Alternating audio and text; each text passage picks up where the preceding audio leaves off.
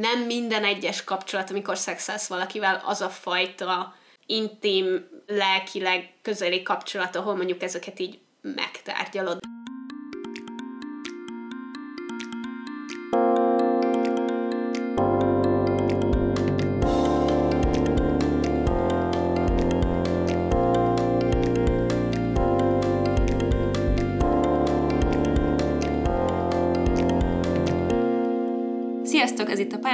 Podcast legújabb epizódja, én Julcsi vagyok. Én pedig Viki, és ma van egy vendégünk is, itt van velünk Adri! Igen, sziasztok! Bemutatkozol egy picit, hogy honnan ismerhetnek téged, mit csinálsz ilyesmi? Leginkább az Instagramról ismerhet bárki, az érzelmi IT oldalról, ahol kezdetben főleg pánik betegséggel foglalkoztam, méghozzá a gyógyszerletevésemnek a folyamatát dokumentáltam, illetve mostanában áttértem az ego kezelési projektemre, úgyhogy ebben haladok most. Nagyon menő. És a mai epizód az egy különleges lesz, azt hiszem ezt már régen mondtuk, de, de szerintem most tényleg, tényleg ez van, még aztán azt is bevallhatjuk, egy picit izgulunk, de nagyon vártuk azt, hogy beszélgessünk erről. A, mielőtt elkezdtük ezt az egész podcastet, felmerült, hogy a női orgazmusról szeretnénk majd egyszer beszélni, és a hetedik évad majdnem közepénél jutottunk el oda, hogy ez tényleg megtörténik, úgyhogy ez egy izgalmas, izgalmas rész lesz. Igen, körülbelül a női élvezetnek az evolúciójáról fogunk beszélni, hogy ez hogyan alakult az évek során, hogyan alakult a szexedukáció, és hogy miért van jogunk a saját élvezetünkhöz, és abból, hogy tudjuk kihozni a maximumot. És ehhez kapcsolódóan ennek az epizódnak van egy szponzora is, a lollipop.hu. Akikről később mesélni fogunk még nektek hogy vagy kör következik, nem tudom, hogy mennyire tudod, úgy kezdődnek az epizódjaink, hogy elmondjuk, hogy ki milyen érzésekkel érkezett, hogy képbe kerüljünk, hogy milyen hangulatban ülünk itt jelen pillanatban, hogy ezt lehet várni, hogyha valaki éppen nagyon grumpy, akkor ez egy köcsög lesz, néha ezt szoktam én lenni. Így van, és lehet nagyon őszintének lenni, és mondhatod azt is, hogy nagyon fényes ma hajam. Oh. bármit. A tiéd minden nap fényes. ezzel, ezzel könnyű visszajelni. Jó, kezdjem én? Ah, igen, szeretnéd? Jó, rendben. Egész jól vagyok. Nyilvánvalóan a perpillanati háborús helyzet mindenkire rányom valamennyit, de, de azt hiszem kezdünk felocsúdni szépen lassan, és valahogy mindannyian egy kicsit aklimatizálódni, amennyire lehet ez a helyzethez. Sűrű napok, stresszes napok, mindenképpen el kell, hogy mondjam, hogy én izgulok, de hogy úgy nagyon, úgyhogy szépen lassacskán majd ide feloldódom. Reméljük. Igen. Nem vagyunk annyira ijesztők. Elég sokat beszélgetünk már az életben mikrofonban. Ja, igen, igen. Szóval azt, reméljük, azt hogy így... Az sokat segít. Igen, ez egy fontos kiegészítő, hogy, hogy azért mi együtt lógunk most már egy pár hónapja elég gyakran, igen. úgyhogy uh, sok mindenről is beszélgettünk már. Csak nem, nem. Csak most kihangosítjuk. fel mindig. Igen, igen. igen. igen. Viki, te hogy vagy? Hát nem annyira jól, hogy őszinte legyek. Én eléggé nagyon stresszes vagyok, így a saját életemmel kapcsolatban is, meg nyilván ez az egész ukrán helyzet nekem is rányomta a, a bélyegét így a, így a mindennapi hangulatomra. Úgy érzem, hogy egyre inkább sikerül ezt, ha csak pár órára is, de kikapcsolnom. De hogy most jutottam el odáig, hogy rosszul van a refluxom, és sokat fáj a fejem, és fáj a bal vállam. Tegnap este rákerestem, hogy mik a szívinfarktusnak a tünetei, de nincs szívinfarktusom. Csak egy laza szorongás. Csak egy, csak egy laza szorongás, igen. Úgyhogy, úgyhogy most ebbe vagyok, de ma délelőtt streameltem három órán keresztül egy olyan játékot, amiben takarítottam, aztán falat festettem, úgyhogy ez nagyon, ez nagyon, nagyon, nagyon kikapcsolt. Én is izgulok egyébként a téma kapcsán. Ja, nagyon cukik vagyunk. Szex. Jó, Csita, hogy vagy? Én is nagyon szarul voltam az elmúlt két hétben, és aztán még a világnak a dolgai még erre egy rápakolódtak, és azt hiszem, hogy pont egy nappal előtte mondtam azt, még talán neked is mondtam, Viki, hogy úgy döntöttem, hogy annyira elegem van abból, hogy szarul vagyok, hogy ez a fake it till I make it dolog, amit most így magamével fogok tenni, és elképesztő jól működik. Komolyan? Nagyon, te, te Nem annyira látszik. Annyira jól ignorál. Pedig, pedig nagyon breezy, nem pedig, érzed belőle? Annyira jól ignorálom az összes rossz dolgot az életben, hogy, hogy, hogy néha egészen, egészen működik, úgyhogy ezt ajánlom mindenkinek sok szeretettel. Ó, oh, nagyon örülök, hogy úgy érzed, hogy beválik. Látod, milyen szépen mondtam. És ma- nagyon fényes a ma, hajad. Köszönöm, meg kéne mosnom valószínűleg azért. Uh, ho, ma leültem megtervezni azt, hogy mit, milyen munkákat kéne mostanában megcsinálnom, és ehelyett kitaláltam egy teljesen új kampányt, amihez tartozik egy egész weboldal, meg mindenféle, úgyhogy ezen dolgoztam egész nap, és ilyen nagyon, tudjátok, ilyen motivált Mhm. voltam, és aztán utána mondtam, hogy ma nem ezt kellett volna csinálnom, de annyira jól esett, és annyira jól működik ez a, igazából jól vagyok, I'm fine. Nem Hogy ez akarod így- elmondani, hogy mit találtál Nem. ki? De mikrofonon ezt kívül tudod, ez ilyen, persze elmondom, Jó. de ez, ez az, Jaj, az, ez az egy idegesítő. projekt, ez egy majd projekt, nem megtudjátok. De ugye tudjátok, hogy ezt azért csinálja mindenki, mert ha elmondom, és aztán nem csinálom meg, akkor majd így nézni, hogy nem Nyilván. úgy volt, hogy de Igen. úgy, nem azt ígérted, hogy így valami. Tehát fogalmam sincs, hogy megvalósul-e, de tök jó lenne, ha igen. Úgyhogy uh, Én pont az elmúlt hetekben egyébként arról beszéltem több streamben is, hogy várom, hogy felvegyük ezt, a, ezt az epizódot, nem mondtam el mi a téma, csak többször is azt mondtam, hogy ez lesz az egyik legélvezetesebb szponzoráció. Nice. Nos, Viki hozott nekünk nagyon okos uh, tényeket, meg történéseket a, a női szexualitás és élvezet hajnaláról. Mesélsz egy picit erről? Mesélek, egy pici kutatómunkát tettem bele, de természetesen olvassátok el a történelem könyveiteket. Nem vagyok egy megbízható forrás. Mert a történelmi könyveik tele lesznek. Állandóan erről olvastunk, nem? Ott kezdődött az Igen, én edukáció. is úgy emlékszem.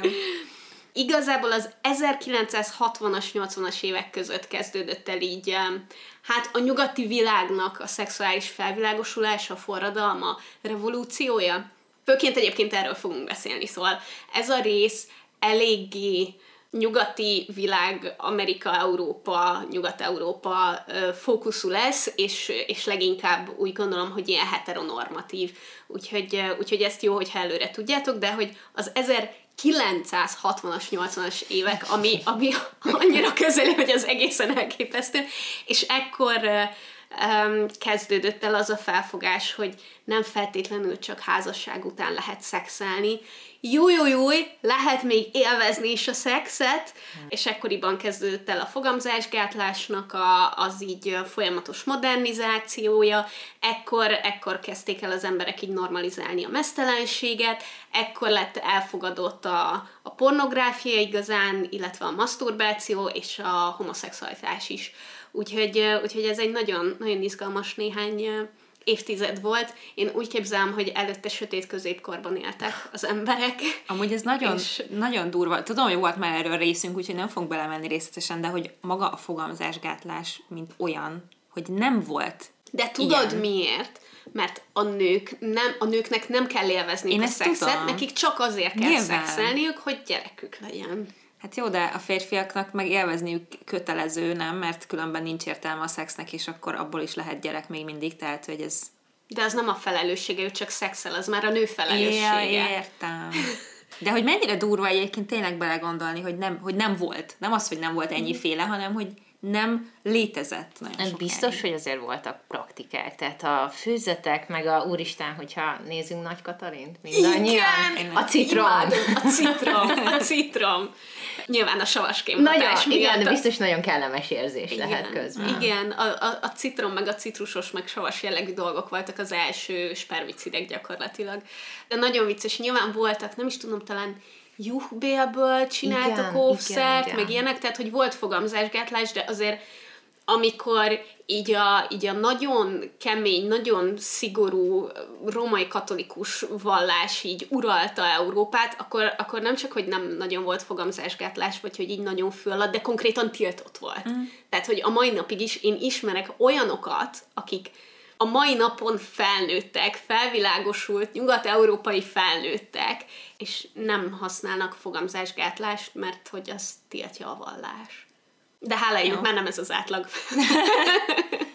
Na igen. A 40-es, 50-es években kezdődött el egyébként így először a szexualitásnak a fiziológiai vizsgálata, szóval, hogy előtte nem is igazán foglalkoztak ezzel a részével. Kinsey volt az első, aki, aki írt egy könyvet a, a férfiak szexuális viselkedéséről, öt évvel később pedig a nők szexuális viselkedéséről. A nőkről is írt. Őt egyébként a legtöbben szerintem a, a Kinsey skála kapcsa, uh-huh, uh-huh. kapcsán ismerik, illetve neki is van egy van Kinsey életéről is egy sorozat, aminek most nem fogom tudni megmondani a címét, Viszont ugyanígy a 40-es, 50-es években volt Masters és Johnson, akik, akiket én nagyon-nagyon szeretek, ők, ők is szintén ilyen nagyon, nagyon híres kutatók. A Masters, ő egy, ő egy orvos, és a Johnson pedig a, a női asszisztense volt igazából. Ez a sorozat? Ez a sorozat ah, bizony a Masters okay. of Sex, amit én Ez imádtam azt a sorozatot. Igen. igen. Na és pont, a, pont azt, a, azt a részét dolgozza fel, amikor ők igazából így megismerkedtek, és teljesen véletlen folytán elkezdtek együtt dolgozni, és először elkezdték azt vizsgálni, hogy így az emberre így fiziológiailag milyen hatással van a szex, és ők azok, akik megállapították a szexnek a négy stádiumát is, tehát hogy így, a, így a, az izgalom, meg a kicsúcsosodás, az orgazmus, és utána meg a lecsengés. Ezt most csak így fejből fordítottam, nem tudom, hogy pontosan magyarul mik a szakszavak rá, de hogy ez még ezt még manapság is így használják, tehát hogy ők voltak azok, akik először megkértek embereket, hogy tessék, itt van ez a, ez a nem tudom, steril kórházi szoba, és akkor rátok aggatunk nem tudom hány elektródát, meg mindenféle műszert, és akkor kérlek szexeljetek itt most egyet, és közben az üvegfal mögül mi megnézünk benneteket. Úgyhogy ez nagyon izgés, ott elkezdték azt is kutatni, hogy a nőkben így ez ez hogyan működik, és, és hát, hogy a nőknek is van orgazmusa, surprise, surprise. Hmm. Legalább rájöttek. Igen. És aztán um, igazából um, amiről még fontos beszélni, az egy viszonylag hosszabb időszak, így az 1800-as évektől az 1950-es évekig, amikor uh, elterjedt a, a hisztéria, oh, igen, uh, mint betegség, amit ugye egy ilyen, hát egy összefoglaló névként használtak a megmagyarázhatatlan eredetű, nem tudom, mindenféle mindenféle tünet együtteseknek, de hogy az az érdekes, hogy akkoriban ez vitatott, hogy mennyire volt így, meg mennyire nem volt így, de kezelésre, a hisztériában szenvedő nőknek a kezelésére igazából stimulációt használtak.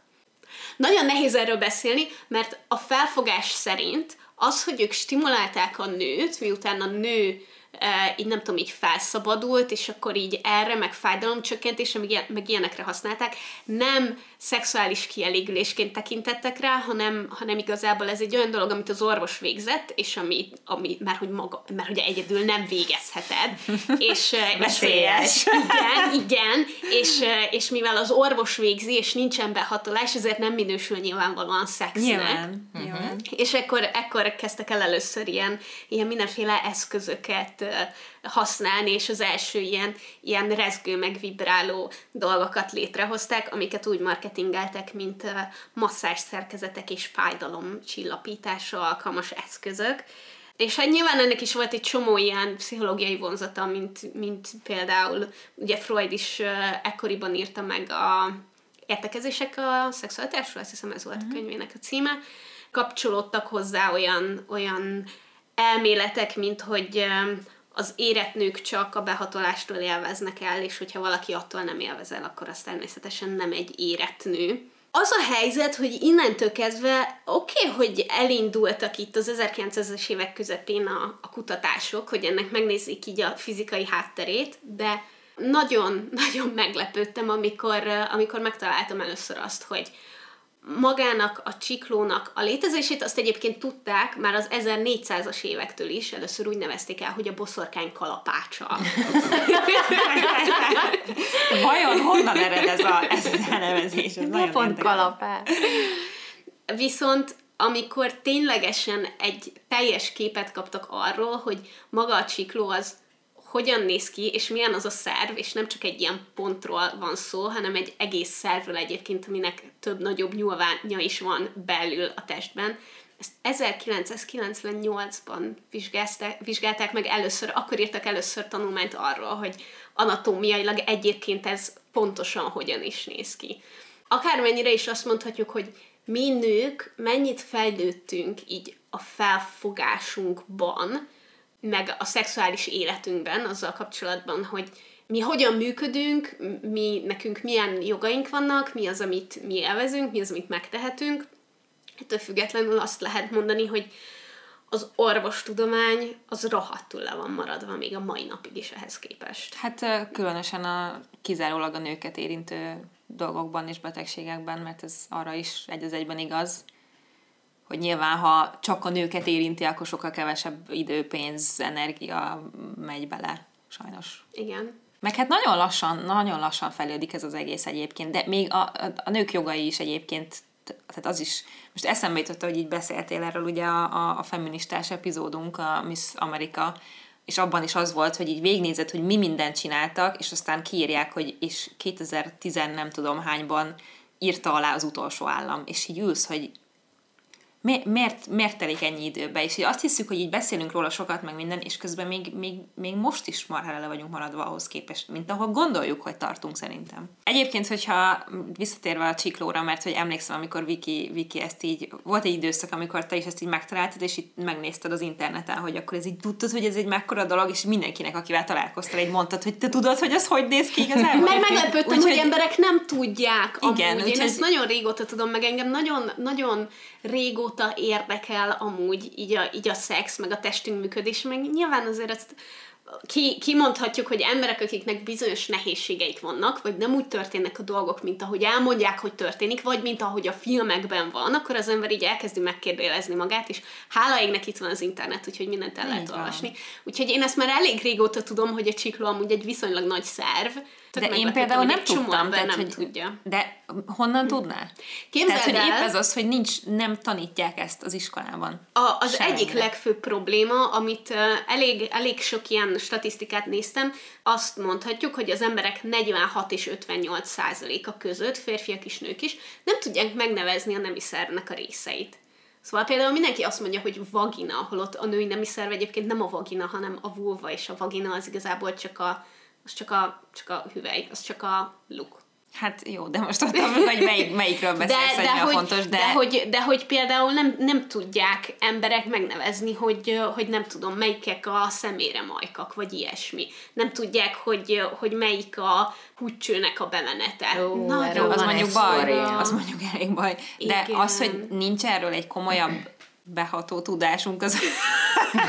Szép! Thank you. Az azért van, mert nem tanítják meg. Tehát ti emlékeztek a biológia órán? Van talán egy óra, vagy egy, egy, egy lap, így, egy oldal így a De könyvben, vannak a hogy... gyerekfelvilágosító könyvek, hogy nem tudom, tehát nekem nagyon megragadt a Peti Ida és Picuri, az egy, az egy nagyon kedves könyv volt, amiben le volt rajzolva, hogy van anya meg apa, és akkor lesz egy kisbaba, és ott próbálják a gyerekeknek elmagyarázni, hogy anya és apa nagyon szeretik egymást, akkor ott van anya fekve, széttett lábbal lerajzolva, meg apa, és így én, én, Miért én kell még ezt anya apával? Nekem ez kicsit creepy így. Hát gondolom így sokkal könnyebben befogadható Aha. volt még az özönvíz előtt, amikor gyerekek voltak. De, de hogy az, az nekem például nagyon megmaradt. És emlékszem, hogy itt néztem, és olyan, hm, érdekes. És visszanéztem a, a rajzaimat, ahogy így kérdőjeleket írtam bizonyos helyekre. és imádtam Ez ezeket mi? a kérdéseket, hogy a, nem emlékszem már, hogy mi volt a családnak a neve, de hogy az XY családba pénisznek és vaginának hívják a nemi szerveket. A te családodban hogy hívják? és tényleg ott ültem, nem tudom, hogy hány éves voltam pontosan, és elgondolkoztam, hogy én ezt most meg akarom kérdezni, de aztán végül szerintem nem mertem. Úgyhogy azért a szexuális felvilágosítás szerintem egy kicsit olyan döcögve sántán járkált még a mi gyerekkorunkban. De ezt az iskolában mutatták ezt a könyvet? Dehogy is. Ez, ja, azért ez, mondom. ez magánszorgalomból jutott igen, hozzám. Igen. Én emlékszem rá, hogy nekünk az iskolában egyébként volt biológia órán gyakorlatilag egy óra az ilyen, az ilyen emberi reprodukciós szervekről, és akkor egyébként nem csak nem tudom, a méh, meg petefészek, meg ilyenekről volt rajz, hanem volt rajz így a, így a vulváról is, és akkor így oda voltak nyilazva, hogy mik ezek a különböző nevei ezeknek a részeknek, és úgy emlékszem, hogy én már tudtam, de hogy meglepődtem, hogy mennyi embernek fogalma sincs. Szóval De honnan az, hogy... tudnák? Én azt, én azt nem értem, De hogy ugye- miért vagy meglepődve, honnan tudják, Senki nem nem olvasott Bravo meg. magazint, meg Hát de ott azért ne, ott azt írták, hogy terhes leszek-e, ha ráülök a publikus vécére.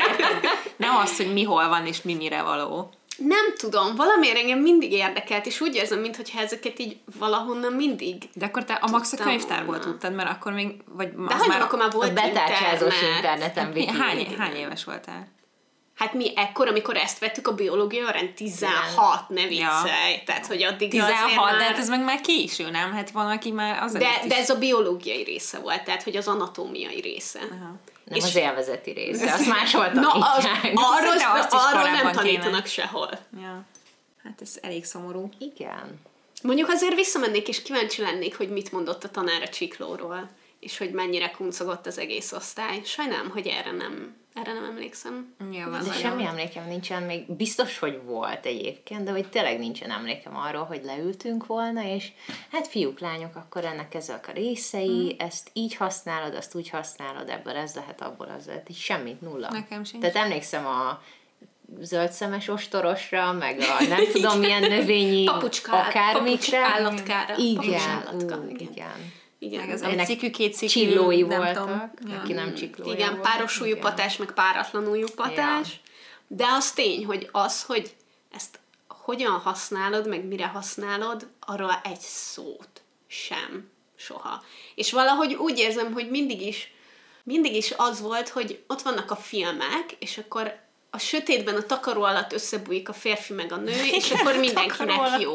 Vagy mint a Simsben, csak úgy kergetik egymást a Igen, takaró alatt, és igen. egyszer csak lesz valami. Igen, igen. Én például tökre emlékszem arra, hogy a mai nagy felvilágosult, nem tudom, időben is, emlékszem arra, amikor a gimnáziumban volt egy barátnőm, és ő így, ő így megkérdezte tőlem, hogy baj van-e vele, mert hogy ő az első alkalommal nem élvezett el. Oh, wow. Ja, nagyon nem mindegy, hogy mi szocializálódunk.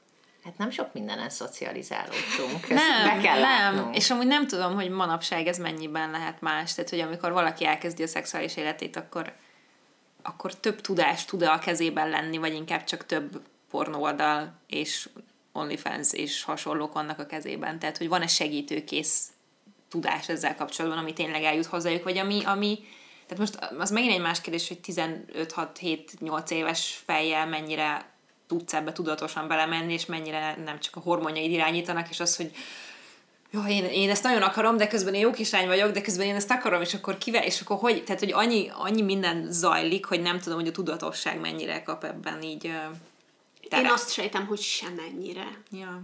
Viszont azt is szeretném hinni, hogy amikor pironkodva, de elővesszük ezeket a témákat, akár itt a podcastben, akkor csak van, aki elgondolkodik rajta jobban. Szóval aki mondjuk eddig nem tudta, hogy anatómiailag mik a női nemi szervnek a részei, én ajánlom, hogy nézze meg, Házi mert feladat. amúgy tök érdekes.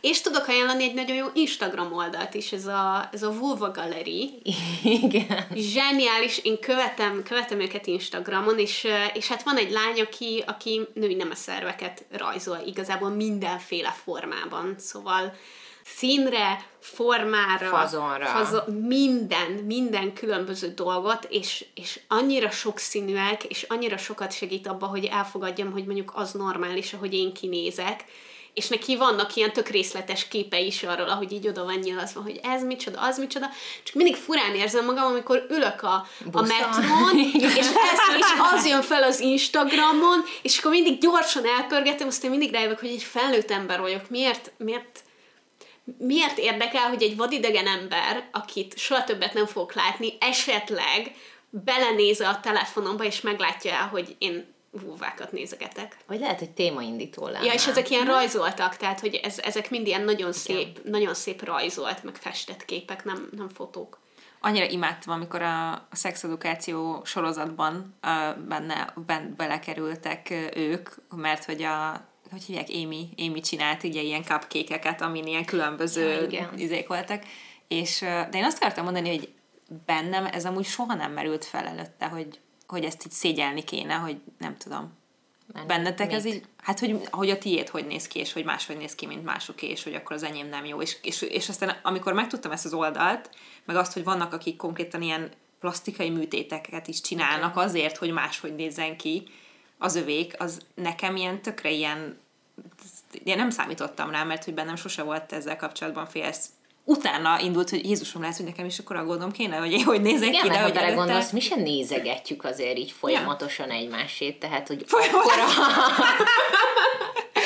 Igen. Gondolom azért pornót már mindenki látott, Ja, legalább egyszer-kétszer meg ilyenek, tehát úgy, úgy lesz az embernek valami, nem tudom, viszonyítási pontja, vagy, vagy legalább egy skála, amin így, így elindul, hogy ja, hogy ilyen is van, ja, hogy olyan is van, ja, hogy meg még ilyen is van. Igen, csak mivel ez egy tabu téma, és olyan, amiről nem beszélünk sokat, ezért itt sokkal nehezebb azt megállapítani, hogy mi a normális idézőjelben. Tehát, hogy most amikor egy testalakról beszélünk, meg nem tudom ilyenekről, akkor így tudod azt, hogy hát az a szép, az az általánosan szép, ha valakinek vastag a szája, meg nagy a szeme, meg nem tudom milyen az arca, meg keskeny a dereka, de hogy milyen a szép vulva, arról nem beszélünk annyira, és az nincs kirakva az Instagramra, tehát honnan tudod, hogy mi az az ideál, amihez neked hasonlítanod kéne. Hát a pornókban eléggé van-e? nagyon hasonlóak vannak egyébként. Tehát van Szóval- standard vulva. De akkor így, és így válogatják van, őket? hát, hát az ilyen high production pornókban van standard vulva. A high production férfiaknak szóló hetero pornókban van, van. És a, egyébként tök jól meg lehet nézni az évek során, hogy ez, hogy ez hogyan változott, ez ilyen 20-30. Micsoda. Aha, 20-30 évvel ezelőtt. Hát inkább De most 30, őszintén sokkal jobban ez máshogy néztek Tényleg ki érdekli a vulvák. férfiakat, hogy hogy néz ki egy vulva? Nézd, én, Mert szerintem nem. Én, én őszinte leszek veletek, bennem mindig fel... Léci, anya, apa, ne ezt a részt, annyira fura. Idegeneknek szívesen elmondom. Bennem, mindig bennem volt, hogy vajon hogy nézek ki, mert főleg azért egyébként lehet, hogy, hogy mert nekem sok fiú barátom is volt, hogy sokat beszéltünk ilyen témákról, és minden mellett pedig voltak olyan, olyan kapcsolataim is, ahol mondjuk nem, nem a megfelelő emberrel voltam együtt, és bennem, bennem rengetegszer felmerült, és mondjuk amikor én egy új szexuális partnerrel találkozok, akkor én mindig rohadtul aggódok azon, hogy mit fog gondolni, mert én hallottam bizonyos vulva típusoknak a meghatározására nagyon-nagyon csúnya Ó, szavakkal. igen. Amúgy pont Azt ennyi múlik, tehát hogy Tehát, ha hogy hallod egyszer, igen. hogy valaki úgy gondolja, hogy, és, és teljesen elég, és akkor azt gondolod, hogy és akkor ez mindenkit érdekel. Én szerintem nem érdekli a férfiakat, de azért mert én soha egyiktől se hallottam, hogy erről beszélt volna, hogy neki nem teljesen tök mindegy. És most nem a ször, nem ször, meg ilyen dolgokról beszélünk, mert az, az így lehet, nem tudom, íz- hogy Egyéni ezt, preferencia. Igen, egyéni Aha. preferencia, de az, hogy hogy néz ki pontosan, Soha nem hallottad még a saláta, Saláta, vagina igen. kifejezést? Szerintem tőled? Vagy így akkor, amikor elkezdtünk erről így mi beszélni, hogy ez egy, ez egy ilyen dolog, ami van, de előtte nem.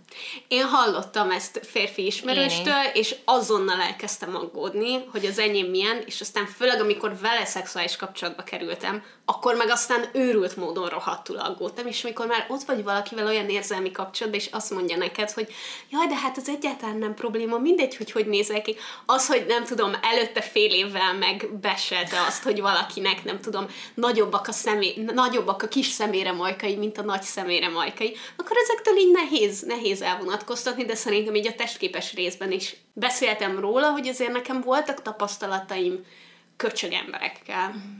És, és az, az azért meg tudja határozni szerintem egy életen át az embernek így, a, így az ön, önértékelését, meg önbizalmát ebből a szempontból. Szóval én már nem tudok egy új emberrel találkozni úgy, hogy ne aggódnék azon, hogyha meglát mesztelenül, akkor nem gondol-e valamit, hogy ez így, meg úgy, meg amúgy néz ki rajtam. És nem lehet, hogy ezt a férfiak azért találták ki, mert hogy ők meg a méret kérdésben aggódnak? És hogy legyen, Projektálnak? legyen nekünk is valami, kicsit amin, stresszeljetek. amin így lehet. Jó, de azért még csak a vulváig se kell elmenni. Tehát a mellméretek, fenékméretek, nem tudom. Tehát már Hát az igen, csak az olyan, az, olyan, az olyan jobban látható külső szemmel is, tehát hogy az, az Azért más. a melltartóval tudunk csalni, mi is. Nyilván, de, de azt szerintem tehát valahogy a mellekről sokkal többet beszélünk még. Tehát ez sokkal Igen. kevésbé tabú, szerintem. Mhm, igen, Mert hogy igen. ezt mindenhova ki kell tenni, nyilván. Bár arról már nem beszélünk, hogy Ki kell tenni. De hogy a reklámokban, a filmekben, mit tudom én, de hogy azért vulvát nem sokat látsz. Tehát, hogy Igen. igen, igen.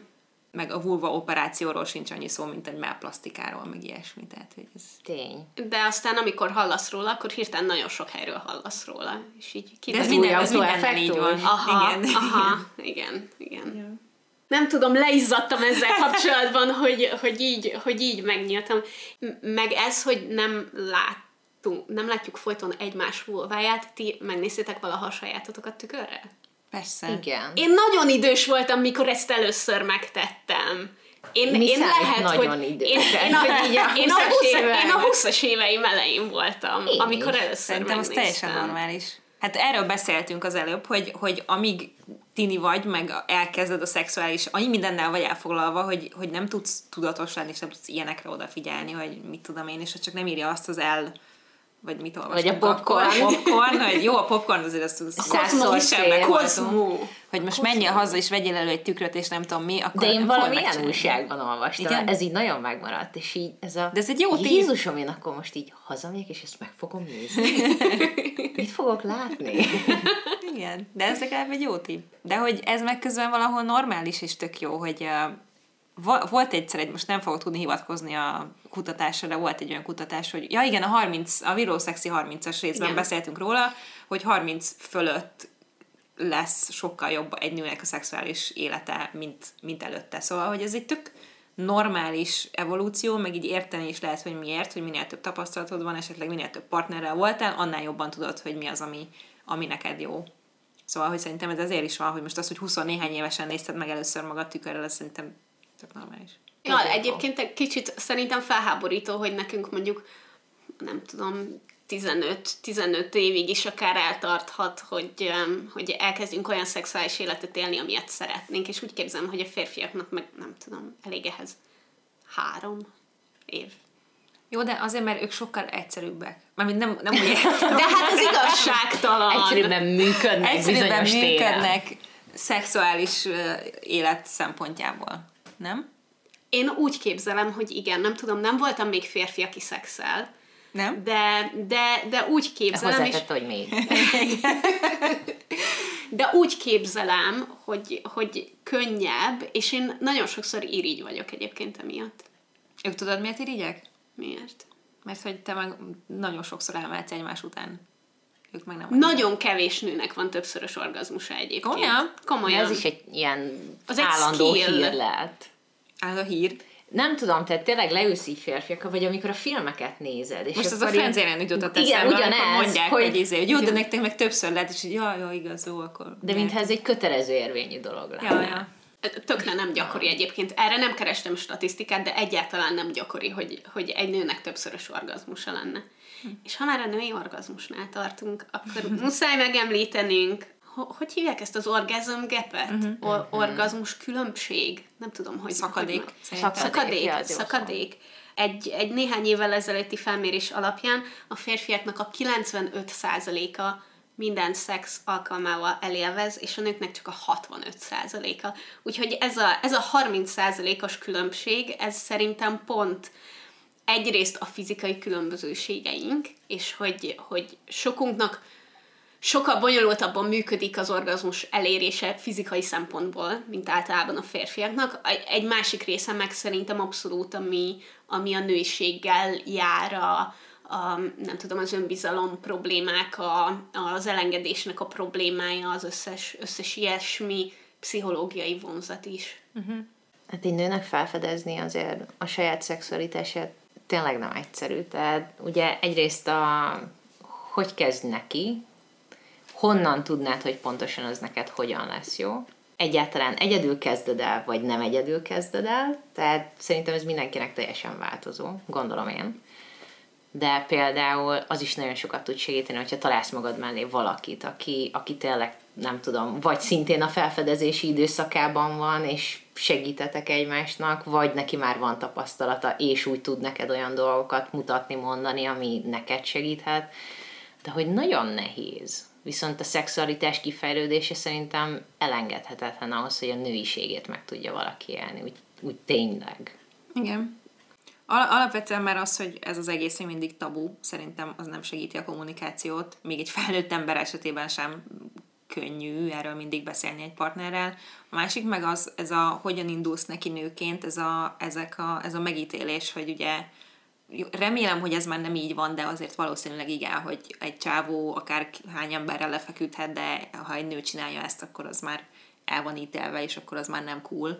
És ez, ez már alapból egy olyan gondolat szerintem, ami így vissza tudja tartani a nőket, és, és, és ez, ez, ez az utazás, amin így végig mennek, ez sok ilyen akadálya van szerintem körbe rakva. És amikor azt mondom, hogy egyszerűbb egy férfinek ez az egész, azt ugye így fizikailag is gondolom meg, hogy nekik nem olyan agymunka gyakorlatilag, mint egy nőnek, és nem tudom, hogy ez mennyire általános, mert most akkor ezt is megcáfolhatjátok, de hogy, de hogy egy nőnek ez, ez nem csak nem csak fizika az, hogy oda eljusson, hanem... Mondjuk szerintem feltétlenül egy férfinak se, tehát azért biztos van mindenkinek olyan mondjuk, nem tudom, hormonállapota, amikor Persze. nagyon-nagyon pörög, legyen az férfi vagy nő, de szerintem a férfiaknak is ugyanúgy megvan ez a lelki ráhangolódási uh-huh. rész.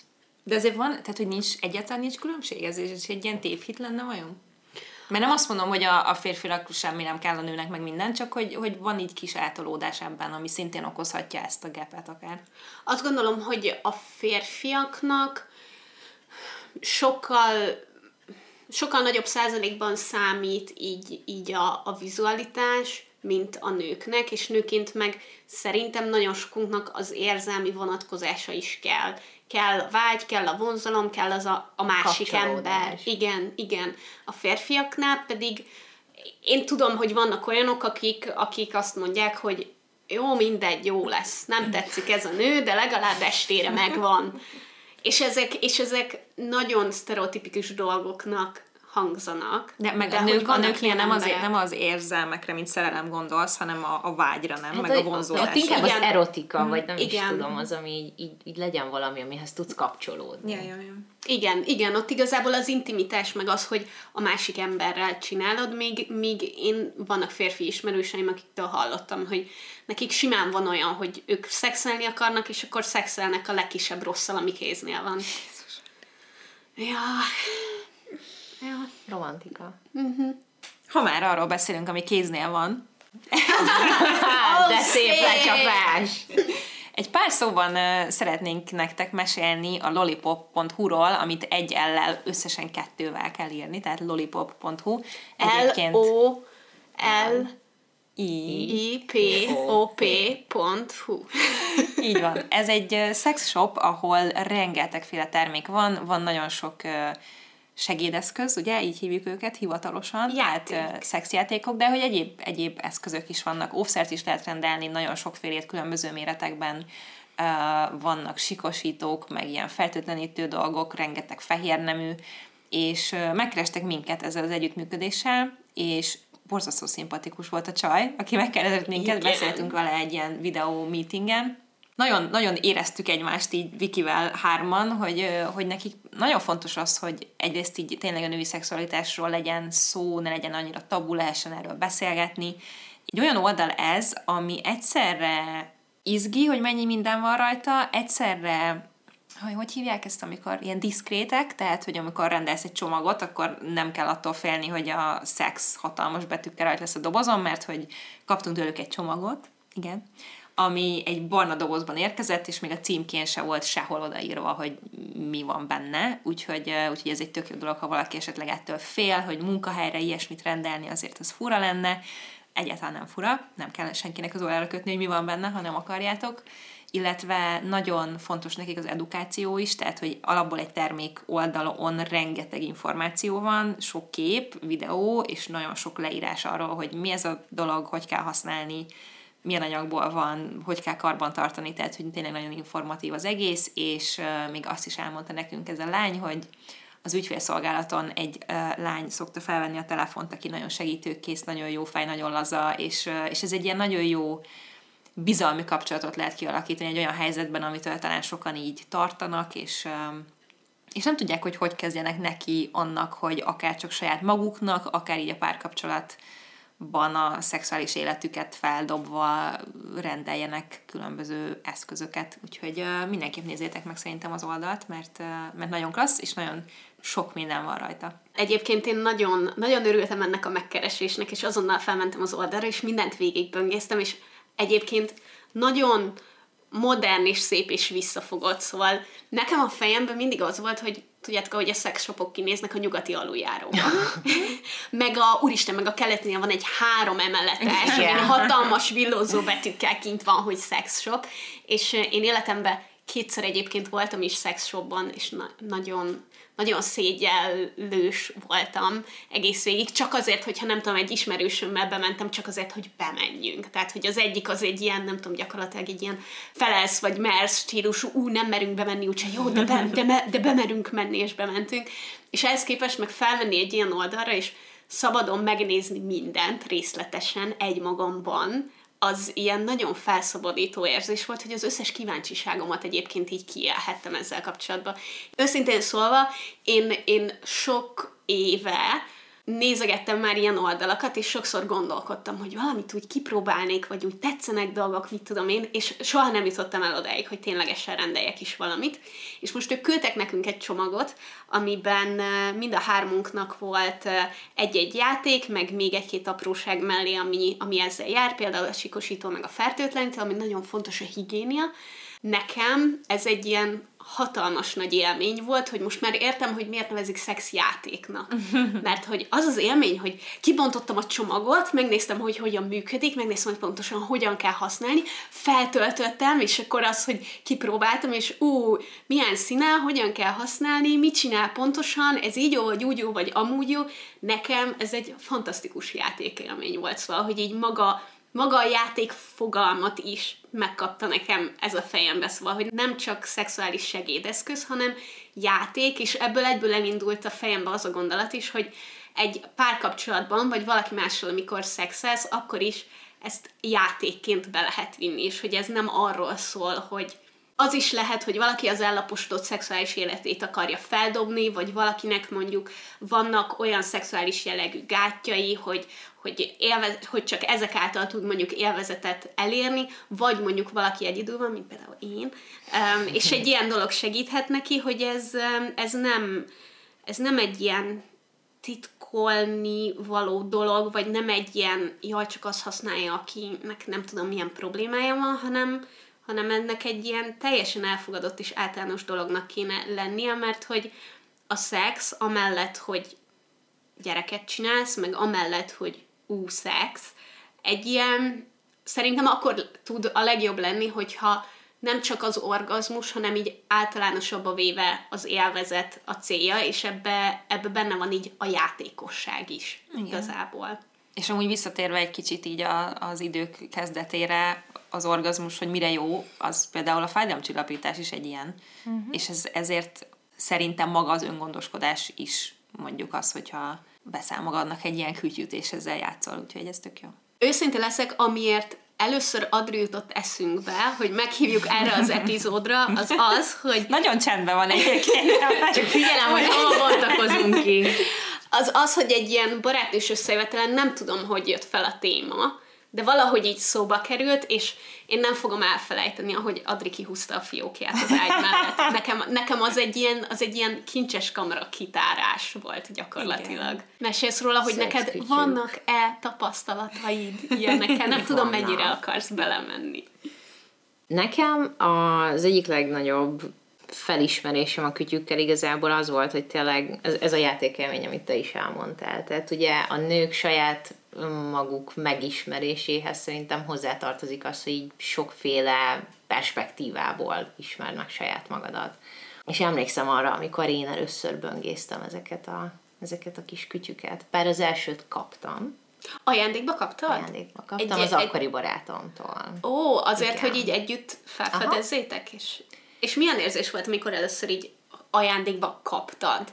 fura. Emlékszem, hogy, hogy így megkaptam, és egy, így, egy picit be voltam feszülve, hogy én ezzel most mit kezdjek. Nekem ez kell? Ez muszáj? Vagy, vagy hogy ez, ez most csak valami? És akkor úgy, úgy eltettem, hogy jó, hát majd, majd egyszer biztos jön az a pillanat, és akkor egyszer jött az a pillanat. És onnantól fogva meg ez egy, ez egy ilyen tök jó, nem tudom, gát, amin így átlépsz.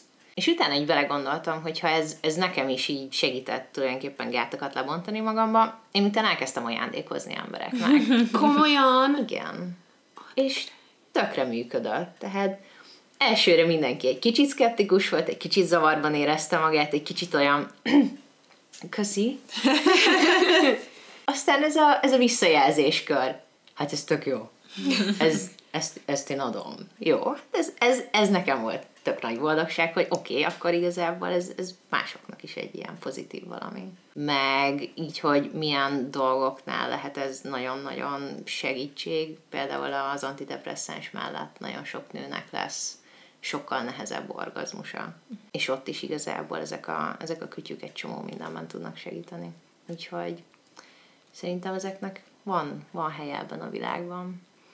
Meg nekem, ami nagyon tetszik igazából, és amit a fejemben mindig ilyen képek éltek, hogy nem tudom, tudjátok, egy, egy dildó, ami egy ilyen nagyon-nagyon valósághű dolog, és kicsit ilyen ijesztő is nekem ránézés, és ehhez képest meg vannak olyan szexjátékok, amiket nyilván nem fogok kirakni díszként, de hogy ilyen gyönyörű, szép, ilyen, ilyen sík, és ilyen, és ilyen modern, és, és hogy effektíve, nagyon szép visszafogott, és, és jól kinéző, meg, meg ilyen modern menő dolgok is vannak, szóval, hogy nem, nem kell egy ilyen, egy ilyen nem tudom, nekem régen sokszor kapcsolódott hozzá egy ilyen fúj érzés, mm. hogy, hogy nem tudom, kibontasz egy ilyet, és akkor úristen, mi van benne, és most például az egyik dolog, amit, amit küldtek a csomagba, az egy Lelo Sona, Szerintem Lilo. Úgy mondják, hogy Lilo? Nem tudom, ja? sosem mondtam még ki konkrétan. Igen, szerintem Lilo Sona. És ez azt akartam mondani, hogy ez egy, egy külön csikló izgatók kategória is van, és uh, amiket mi kaptunk, az is például ebből van, és ez a Lilo, ez egy elég uh,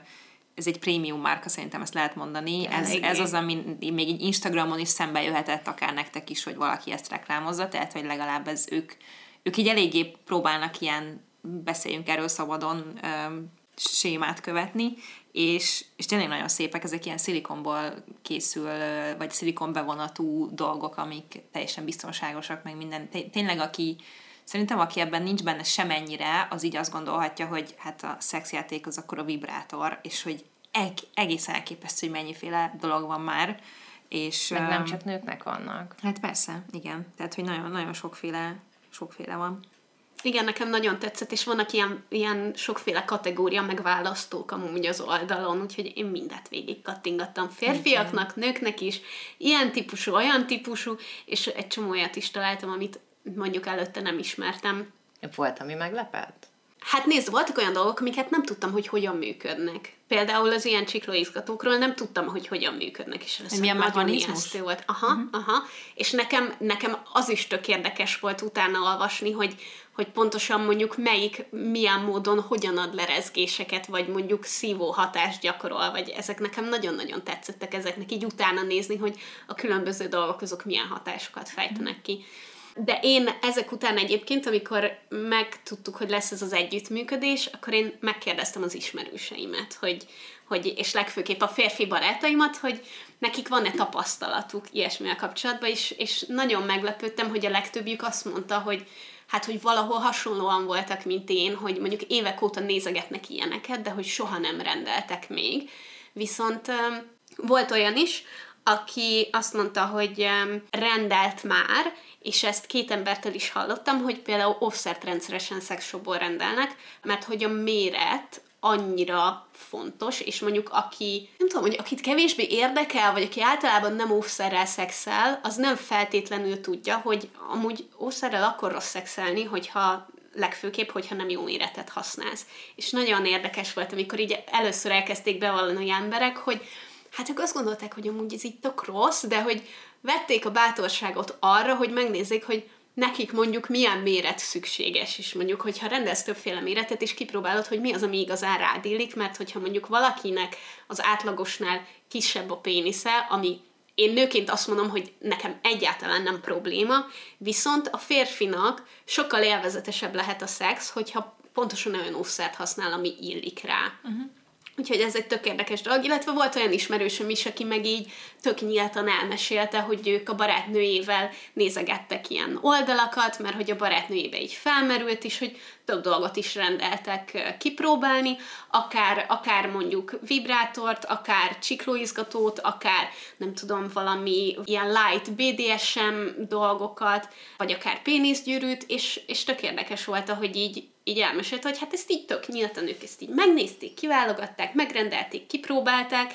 Bennem egy csomó gát van ilyenekkel kapcsolatban, és úgy érzem, mintha ez most átszakadt volna, és szerintem annyira menők azok az emberek, akik ezt már sokkal régebb óta így felfedezik saját magukba, meg hajlandóak mondjuk az ilyen jellegű vágyaiknak utána menni, mert hogy ez arról szól, nem, hogy mi magunk élvezzük, meg jobban élvezzük ezt a dolgot, meg hogy akár a kíváncsiságunkat azt kielégítsük.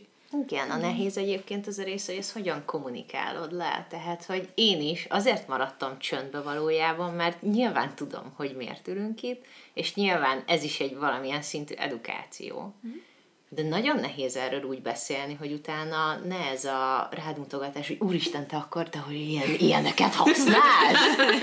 Mert tényleg, te esetleg szoktál szexelni? De, de ezzel sem ész oda valakihez. Hát igen. Úgyhogy... És valószínűleg pont ezért, mert hogy nem beszélünk róla, meg nem kezd el valaki erről csak úgy mesélni, ezért lehet, hogy a ti ismerőseitek között is egy csomóan használnak ilyesmit, és nem tudjátok róluk, és, és hogyha van benned az érzés, hogy jaj, de most ez akkor biztos fura, hogy én ezt így elkezdem, és aztán kiderül, hogy azért vagy fura, mert te nem csinálod az összes barátod, meg igen, szóval, hogy ez, ez megint egy ilyen nem tudom, egy nagyon egyéni dolog szerintem, tehát olyan, amit te tök egyedül is eldönthetsz, vagy mint pár beszélhettek róla és eldönthetitek, és aztán azt is, hogy most ezt elmondjátok-e valakinek, vagy nem. De szerintem amúgy fun beszélni róla. Olyan közegben, ahol biztonságban érzed magad, és nem tudom. Igen, szerintem eleve onnan eredhet az egész, hogy jó, nyilván a szex egy az egyben tabu, de hogy főleg a női élvezet kapcsán az van, hogy hogyha te csak a behatolástól nem élvezel el egy szex során, akkor, akkor mintha így a világ azt sugalná, hogy veled probléma van. Uh-huh. És, és hogy ez egyáltalán nem így van. Egyébként a férfiaknak a 30%-a szerint a behatolás a legjobb módja annak, hogy egy nőnek orgazmust okozzon. Ami 30? 30. De ez nem sok. Azt szerintem nagyon sok. Miért? Aki azt gondolja, hogy csak a behatolástól meg ne, a nő azt mondtad a legjobb, nem azt, hogy csak. Hát, hogy az a legjobb módja annak, hogy a nő Igen. elélvezzen. Szerinted az jó? Szerintem az nagyon sok. De miért? Hát ez, lehet, hogy nekik ez a tapasztalatuk. Hát elég nagy Igen, baj, az azt jelenti, hogy nem figyeltek rá soha oda a másikra, hogy... Hát vagy a de másik, miért? hogy hát a lehet, a nők 30%-a elmehet csak a behatolástól, nem? Tény, de egyébként azért ott van az a kérdés is, hogy hány nő játszik meg például Na ezt én sose értettem. Én még soha nem játszottam meg, és, ne, és nekem ez is egy ilyen dolog volt, hogy így mi, miért csinálják ezt nők? Megfelelés. Nem tudom, ne, én nem tudom, hogy ez mi, mi, mitől, de valószínűleg ez is pont ugyanaz, mint a, amiről beszéltünk, hogy egy, egy ember kell, egy beszólás, egy olyan sztori, ez valami problémát uh, tudjon okozni. Az emberek párkapcsolatokban, meg nem párkapcsolatokban is egy csomó mindenre használják a szexet. Szóval nem, nem csak arra, hogy ők együtt jól érezzék egymást, meg intimitás, meg nem tudom, hanem, hanem hogy hát, hogy így használják a szexet mondjuk arra, hogy a másik jobban érezze magát, vagy ilyen manipulatív eszközként is használható, és szerintem az orgazmusnak a színlelése az pont egy ilyen dolog amivel, amivel mondjuk azt akarod sugalni a másiknak, hogy ő elég jó, vagy azt akarod, hogy hogy hagyjon már békén, legyen már vége, vagy hogy egy csomó mindent tudsz azzal üzenni, hogy úgy csinálsz, mintha, úgyhogy közben meg amúgy nem. Volt valami film is, amiben ezt így mondták, hogy az azért van eljátszva, hogy tud, hogy egyébként minden rendben van, de és nem hogy gyere vissza újra, meg minden oké. Okay. Csak ez most nem az a nap volt. Jó, de ezt nem lehet lekommunikálni Hát biztos, hogy van, akivel egyébként le lehet kommunikálni, de biztos vagyok benne, hogy olyannal is találkoztak azért már, akivel ezt nem feltétlenül lehet, mert lesz belőle ez, egy ez nagyon szomorú szerintem. Nem? Hát ez nagyon szomorú. Ez, ez Nagy, nagyon, nagyon, ezen a skálán viszonylag nagy, nem tudom, voltam, hát nem a végleteknél, de hogy több mindent megtapasztaltam. Én voltam olyan férfival mondjuk, akinek amúgy nem volt prioritás, hogy nekem is orgazmusom legyen, ami nyilván most visszagondolva azt gondolom, hogy köcsög fasz, de hogy akkor meg azt gondoltam, hogy így ez a normális, meg hogy az az átlag, akkor van vége a szexnek, hogyha a férfi elmegy, meg hogy jaj, hát igazából oké, okay, nekem sokkal nehezebb orgazmust okozni, akkor nyilván ez nem lehet mindig, hogy ez legyen a prioritás. És aztán nyilván, amikor az ember meg megtapasztalja egy olyas valakivel, akinek a számára meg mondjuk fontos, hogy ez egy ilyen elvezett szempontból is kiegyenlített dolog legyen, akkor, akkor meg hirtelen egészen máshogy tekintesz a dologra. Uh-huh. De van az is, amikor egyébként a férfiban van nagyon durva megfelelési kényszer, és ő az, aki ez a mindenáron a nőnek legyen orgazmusa, mert Aj, addig kár, nincsen teljesítve soha semmi. Egy ilyennel találkoznék szívesen. Nem minden egyes kapcsolat, amikor szexelsz valakivel, az a fajta intim, lelkileg közeli kapcsolat, ahol mondjuk ezeket így megtárgyalod. Nem csak egy éjszakás kalandokról beszélve, mert ott nyilván nem fogsz leállni és hosszasan megbeszélni mindent a másikkal, ha csak nem olyas valakivel találkozol szembe, aki, aki mondjuk szintén ilyen nagyon kommunikatív. Tehát, hogy, hogy ez két emberen múlik, és nyilván egy hosszú távú kapcsolatban, hogyha nem is jön automatikusan, ezt ki kell építeni, hogy a másikkal megbeszélt, hogy neked mik a vágyai, meg ő is elmondja, hogy mik a vágyai, de hogy ez nem megy automatikusan mindenkinek, és amikor valakivel nem éveken keresztül vagy együtt, hanem csak egy éjszakáig, vagy néhány éjszakáig, vagy egy-két hónapig, és a másik nem egy kommunikatív ember, meg nem ennyire nyílt, akkor, akkor nem feltétlenül lakod, rakod bele az időt és az energiát, hogy így gyökeresen megváltoztasd az ő szokásait. De minden egyes szexnél szükség van orgazmusra szerintetek? Szerintem hát nem. kötelező? Szerintem sem. Szerintem nem, viszont azt gondolom, hogy nem annak kéne alapnak lennie, hogy addig tart a szex, amíg a férfi el nem élvez. Ezzel egyet tudok érteni, uh-huh. de hogy így valahogy azt se érzem teljesen, nem tudom, jónak, vagy, vagy, vagy kötelezőnek, hogy tényleg minden egyes szexuális aktus arról szóljon, hogy minden egyes fél elmegy, és akkor ott van vége, és mindenki kezet mos és cső. Tehát... Igen, én azt gondolom, hogy nem muszáj sem a nőnek, sem a férfinak elélveznie egyébként, és nem muszáj behatolásnak sem történnie, szóval azt gondolom, hogy ez egy annyira széles skála, hogy egyáltalán, hogy kit, ki mit nevez szexnek, és én ezzel nagyon sokszor találkozok, hogy emberek például, például nem értik, hogy azonos nemű pároknál akkor mi az, ami szexnek számít. Szóval mondjuk egy leszbikus hogyan veszíti el a szüzességét. És ez pusztán arról szól, hogy hogyan definiáljuk a szexuális aktust, ami mindenkinek más. Ehhez nem kell feltétlenül senkinek se elélveznie, nem kell feltétlenül behatolásnak történnie, szóval ez egy szerintem sokkal tágabb dolog, mint amire mondjuk így általában a heteroszexuális emberek gondolnak. Uh-huh. Ti a szexet egyébként hogy képzeltétek el? Még mielőtt történt volna hát, bármi? Takaró alatt nyilván, csak, csak úgy, ahogy a filmekben volt. No. Igen, Meg, hogy minden 15 másodperc, nem? és utána mindenki boldog. Igen. Azonnal akarod, és azonnal megy a dolog. Aha. Igen. És, és, és zene szól közben. Igen, igen, és akkor egyszerre tűzi játékok és vége. Igen. Hát még nyilván abban az egy pózban, ahogy szokták a filmekben csinálni. Most már azért kettő, variálják. Kettő. Néha. Hát, Néha. Néha, nem gyakran. Keresi, melyik filmet nézzük. Illetve én néhány évvel ezelőtt néztem egy filmet Netflixen, ú, nem tudom, mi volt a címe, nagyon, nagyon felcseszett egyébként ez a film. Before You, vagy After You? After, after You, az van. After You? Igen. Az volt az első olyan film, ahol a szex jelenet közben teljesen természetes vele, velejárója volt, hogy offszert használtak, és nem csökkentett semmit az élményen, meg a hangulaton az, hogy elővették az oszert, és azt használták. Én azért láttam egy pár filmben ilyet. Én nem nagyon. Nem, nem gyakori, de azért nekem, nekem van, van, van erről emlékem. Nekem csak a tini filmek vannak meg, amikor mindenki szenved azzal, hogy ezzel most mit csináljunk. Ahol korábban láttam, ott a legtöbb helyen mind ilyen, ilyen vicces, vagy ilyen poénos, vagy ilyesmi kontextusban volt, ahol persze tök jó, hogy ott van, mert nagyon-nagyon fontos, hogy ez ott legyen, Viszont ez volt az első olyan alkalom, ahol úgy éreztem, hogy a szex jelenetben része van ennek, és hogy konkrétan szexi, hogy elővették uh-huh. az mhm. offszert, és felvették, és használták, és hogy nem egy vicces jelenés volt közben, vagy nem tudom, nem egy ilyen bénázás, vagy valami, hanem hogy így, így a konkrétan a szexuális vágynak, meg a szexiségnek a része volt ugyanígy ez. És nekem nagyon tetszett. Én ilyet, én ilyet előtte nem láttam, hogy ennyire része lett volna, és szerintem ez is fontos lenne, hogy ezeket is normalizáljuk. Ja. A filmekben, amit szexként mutatnak fel, az 90%-ban nem azt fedi, ami valójában az életben a szex. Hát ahogy, ahogy volt egy teljes epizódunk erről a pornófilm vs vígjáték nyilván, vagy romantikus film, egyik sem az, de ez az, amiből mégiscsak a legtöbbet informálódunk természetes úton, nem? Tehát ami a legjobban így be, befürkészi magát a gondolatainkba, hogyha nem tudatosan nézünk utána ezeknek ilyen tizenévesen, meg 20 évesen, meg 30 évesen, ha valaki nem foglalkozik a témával amúgy.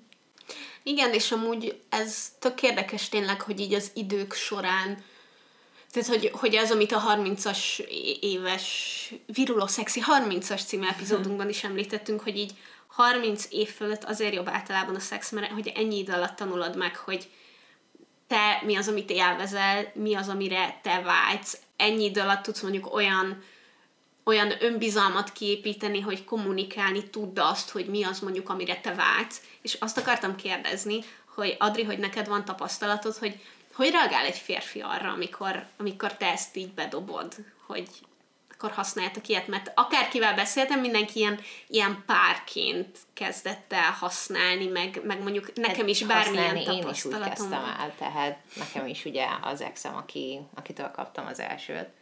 De amúgy szerintem eddig kizárólag mindenki nyitott volt erre. Tehát mindenkiben van egyfajta kíváncsiság, és nyilvánvalóan, hogyha van egy egészségesebb szexuális önbizalmad, akkor, akkor tényleg tudsz nyitottan állni nagyon sok mindenhez. Az, hogy kinek milyen egyéni preferenciái vannak, az már nyilvánvalóan tök szubjektív, de, de igen, szerintem mindenki nagyon nyíltan tudott ez hozzáállni. Bennem például ez így az utóbbi egy-két hétben így tök sokat mozog, hogy vajon ezt hogy tudom a későbbi életembe beintegrálni, hogyha hogyha lesz valaki, hogy ezt így hogyan... Remélem, hogy a következő szexuális partnerem hallgatja ezt a podcastet, és nem, és nem, és nem az van, hogy majd ezt nekem valahogy a nulláról kell felhozni, hanem, hanem légy szíves emlékezz arra, amiket most mondtam, jó, hogy ez így természetesebben menjen, mert hogy mégiscsak van egy ilyen, egy ilyen szégyenérzet bennem.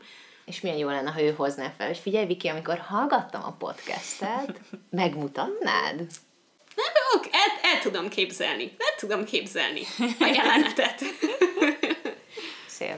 De igen, nehéz ezekről beszélgetni. És valahol szomorú tényleg, hogy szégyenérzet a kell most ugye így nem látszik, de idézőjelbe rakom, hogy valahogy szégyen kezdve kell ezekről néha beszélni, mert hogyha nincsen annyira befogadó közeg, és tényleg így elkezdesz, vagy szeretnél legalábbis erről beszélni, és látod, vagy érzed az emberekből a mm-hmm, nem beszélgetünk ilyenekről érzést, na az szörnyű. Tehát mm-hmm. ott tényleg ott bezársz, magadat kezded el megkérdőjelezni, elgondolkozol azon, hogy velem baj van, tényleg? Tehát, hogy én, én vagyok a fura? És hogyha ezt esetleg szeretném valakivel is megbeszélni, akkor, akkor az még valami fúj-fúj bűnös dolog is? Ehhez kell valószínűleg a 30-as éveiben járó embernek lenni, hogy, hogy már így egy kicsit túllendüljünk azon, hogy minden egyes Mit dolog, amit mások? igen. Talán ahhoz kapcsolódik, hogy ki kell állni magunkért, mert hogyha én tudom, hogy mit akarok, és tudom, hogy azzal amúgy nincsen semmi baj, mert hogy ezzel nincsen semmi baj azzal, hogyha, hogyha valaki csak a behatolástól nem tud elélvezni, meg nincsen semmi baj azzal, hogyha szexjátékot akar használni, vagy valaki más módokon szeretné felfedezni a saját szexualitását, azzal semmi probléma nincs, és, és ehhez kell időnek eltelnie, meg tapasztalatoknak lennie, hogy elég magabiztos legyek benne annyira, hogy egy másik ember előtt is ezt így felvállaljam egy, egy sebezhető pillanatban, mert amikor az ember intim kapcsolatba kerül valakivel, én ezeket sebezhetőségnek élem meg, és sokkal nehezebb ezt úgy abba a pillanatba felvállalni, amikor az van a fejemben, hogy vajon tetszem-e a másiknak, meg vajon ez így tetszik-e a másiknak, meg hogy én, én hogy érzek ezzel kapcsolatban, és egy csomó ilyen, ilyen kérdőjeles eset van ilyenkor, és akkor még nehezebb kiállni magamért, hogy, hogy én mi az, amit szeretnék, meg én mi az, amit élvezek, és hogy, ez hogyan érint engem, meg hogyan érinti a másikat, és hogyan érinti a kettőnk kapcsolatát is. Szerintem ez pont, hogy egy olyan dolog inkább, ami, ahogy Adri is mondta, ez az egészséges szexuális életre utal. Szerintem. Tehát az, hogy te felfedezed saját magadat, és tudod azt, hogy mit akarsz, és az eszközöket használsz, akkor eszközök. Tehát hogy szerintem ez pont, hogy odáig, amíg nem hozod meg a döntést, addig így fura vagy, mert így nem tudom, hogy én most ezzel így mit gondolok, meg megrendeljem, meg így nézegetem, meg mi lesz, ha nem tudom mi, de onnantól kezdve, hogy azt mondod, hogy hát én ezt kipróbálom, megveszed, kipróbálod, és beválik, onnantól kezdve szerintem ez inkább egy ilyen menő dolog, egy, egy olyasmi, ami, ami így a, a magabiztosságothoz így adhat, és én nehezen tudom elképzelni, hogy egy férfi egy ilyen helyzetben azt mondaná, hogy a fenébe azt hittem prűdebb vagy ennél. Nem, tehát hogy nem, nem látom azt a szenáriót, hogy ő ezt nem egy pozitív dologként éli meg, hogy te, te ezt így felvállalod, és te, te ezzel foglalkozol, és te tudod, hogy mit akarsz, és mit tudom én. Van, van egy ilyen szenárió, amikor erre, erre azt mondja egy, egy szexuális partner, hogy hú, te ehhez túlságosan értesz? Vagy te, te, ebben túl, túl magabiztos vagy? Vagy nem hirtelen tudom. megjelenik benne? Uh-huh. Nem, de mondjuk én voltam olyan emberrel, akivel kapcsolatban azt éreztem, hogy éreztem nyíltan a határokat, hogy mi az, ami oké, és mi az, ami már neki nem fér bele egy ilyenbe. És ezek nyilván akkor derülnek ki, amikor először olyan kapcsolatba kerülsz valakivel, tehát, hogy mielőtt szexelünk előtte nem tudom, hogy ő adott dolgokra hogyan fog reagálni. Tehát mondjuk így randikon nem beszélünk szexről? Most így saját magamnak is feltettem ezt a kérdést amúgy, hogy tényleg mire eljutsz valakivel odáig, hogy, hogy bármilyen szexuális Tehát, hogy először létesít. kell megtörténnie, mint hogy beszéljetek róla, ez a kérdés? Igen. Tehát, hogy az a gát, amin, amin így, oké, okay, ezen a hídon átmentünk, srácok, most már beszélhetünk is róla. Tudom. Érdekes. Nem tudom, nekem nagyon fura lenne, de mondom, én egy, én egy ilyen nagyon, akármennyire is nem úgy tűnik egyébként a podcastekben, meg ilyesmi, de hogy én egy nagyon szégyenlős ember vagyok. Tudom, hogy ez most nagyon Ez egyáltalán nem jön át. Abban a pillanatban, hogy úgy érzem, hogy valami tétje van, meg nekem azonnal bekapcsol bármilyen intim helyzetbe, hogy én tetszeni akarok a másiknak, meg nekem tetszenem kell a másiknak. Nyilván egy de ez csomó... mindenkiben így Szerintem van. is azért. De, de hogy akkor azonnal egy csomó, egy csomó ilyen gát megjelenik bennem, és én például nem tudom, hogy tudnék-e valakivel így beszélni a szexről, mielőtt mondjuk szexünk, ami meg azért hülyeség, mert amikor meg ott vagyunk és szexelünk, akkor hogyha beszéltünk volna róla előtte, akkor legalább lenne valami elképzelésem róla, hogy kinek mi a jó, és hogyan lesz mindkettőnknek a legjobb ez a helyzet. Tehát akkor valahol így a, a köztes jó megoldás az a közben beszélni róla? Az lenne szerintem. Te beszélnél, Randin? Gondolkozom. De egyébként gondolom, lehet valakivel hirtelen annyira szipi-szupi, olyan, mintha ezer éve ismernénk egymás szintre jutni.